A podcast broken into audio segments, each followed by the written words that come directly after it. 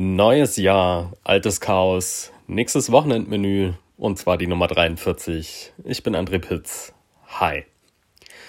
Ja, willkommen in 2021. Ich hoffe, ihr seid gut reingekommen und nun sieht's ja auch wohl leider, muss man sagen, auch erstmal so aus, als ob wir alle genügend Zeit für Streamen haben werden in den nächsten Wochen.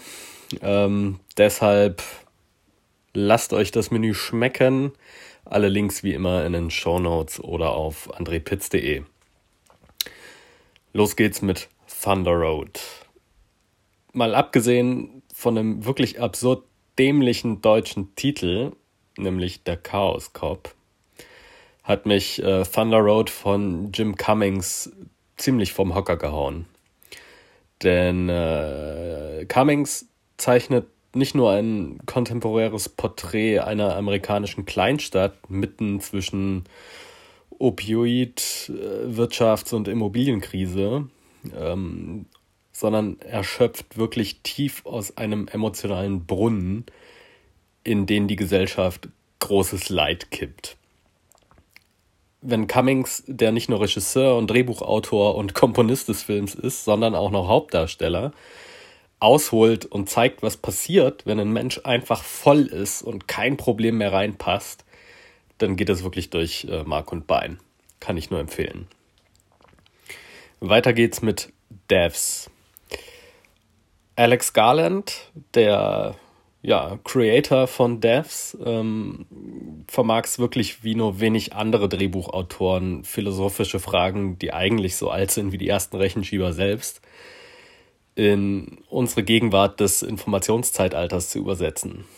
Ähm, Devs beschäftigt sich mit der Vorhersagemacht der Algorithmen und deren Einfluss auf den freien Willen oder unseren freien Willen.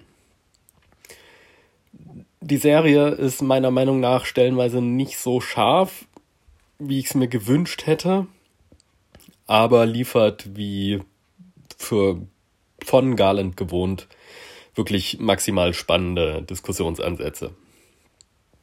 Und zuletzt 2001 A Space Odyssey in 2020. Movies with Mikey von äh, Filmjoy gehört zu den wenigen Essay-Formaten, die Tiefgang und Humor derart elegant miteinander verbinden, finde ich. Äh, aktuell blickt der Macher äh, Mikey Newman äh, nämlich nachdenklich auf 2001 Space Odyssey, der zu meinen absoluten Lieblingsfilmen gehört äh, und untersucht die äh, wandelnde Bedeutung von Stanley Kubricks Meisterwerk im Laufe der Zeit, vom Release in 1968 bis heute. Ja, das war's auch für diese Woche äh, da nächste Woche weder Weihnachten noch Silvester ist, wenn ich richtig in den Kalender schaue, geht's dann auch bei mir hier weiter. Hört gerne wieder rein. Bis dahin, ich bin raus. Ciao.